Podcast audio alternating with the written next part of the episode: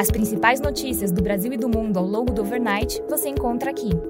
Este é o Direto ao Ponto, um podcast do Banco Modal.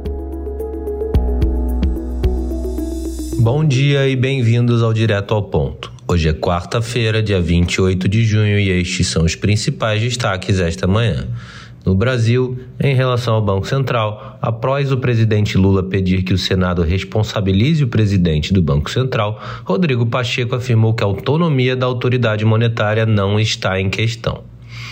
No cenário fiscal, o ministro das Relações Institucionais, Alexandre Padilha, afirmou que o objetivo do governo é manter o texto do novo arcabouço fiscal aprovado no Senado. O governo federal vai trabalhar para que não ocorram alterações na volta do projeto para a Câmara dos Deputados e espera que a votação ocorra na semana que vem. Segundo o Globo, o coordenador do grupo de trabalho da reforma tributária prevê que o texto será aprovado na Câmara dos Deputados em 15 dias e com votação amplamente favorável. José Francisco Mansur, assessor especial do Ministério da Fazenda, afirmou que o governo pretende arrecadar de 3 a 6 bilhões de reais com apostas esportivas em 2024, abaixo da previsão de arrecadação de 12 a 15 bilhões de reais feita por Fernando Haddad em abril. Mansur disse que o valor informado pelo ministro da Fazenda refere-se à expectativa de arrecadação a longo prazo. O governo publicou as regras do programa Desenrola. O programa será dividido em duas etapas e prevê o perdão de dívidas de até 100 reais. As pessoas que recebem até dois salários mínimos poderão parcelar em 60 vezes dívidas de até 5 mil reais. A expectativa do governo é que a renegociação comece em setembro. No cenário econômico, o ministro da Agricultura, Carlos Fávaro, afirmou que não há risco de fechamento de mercados após caso de gripe aviária em aves domésticas. Fávaro disse que o ministério adotou medidas para evitar a proliferação do vírus e que não existe perigo para o consumo.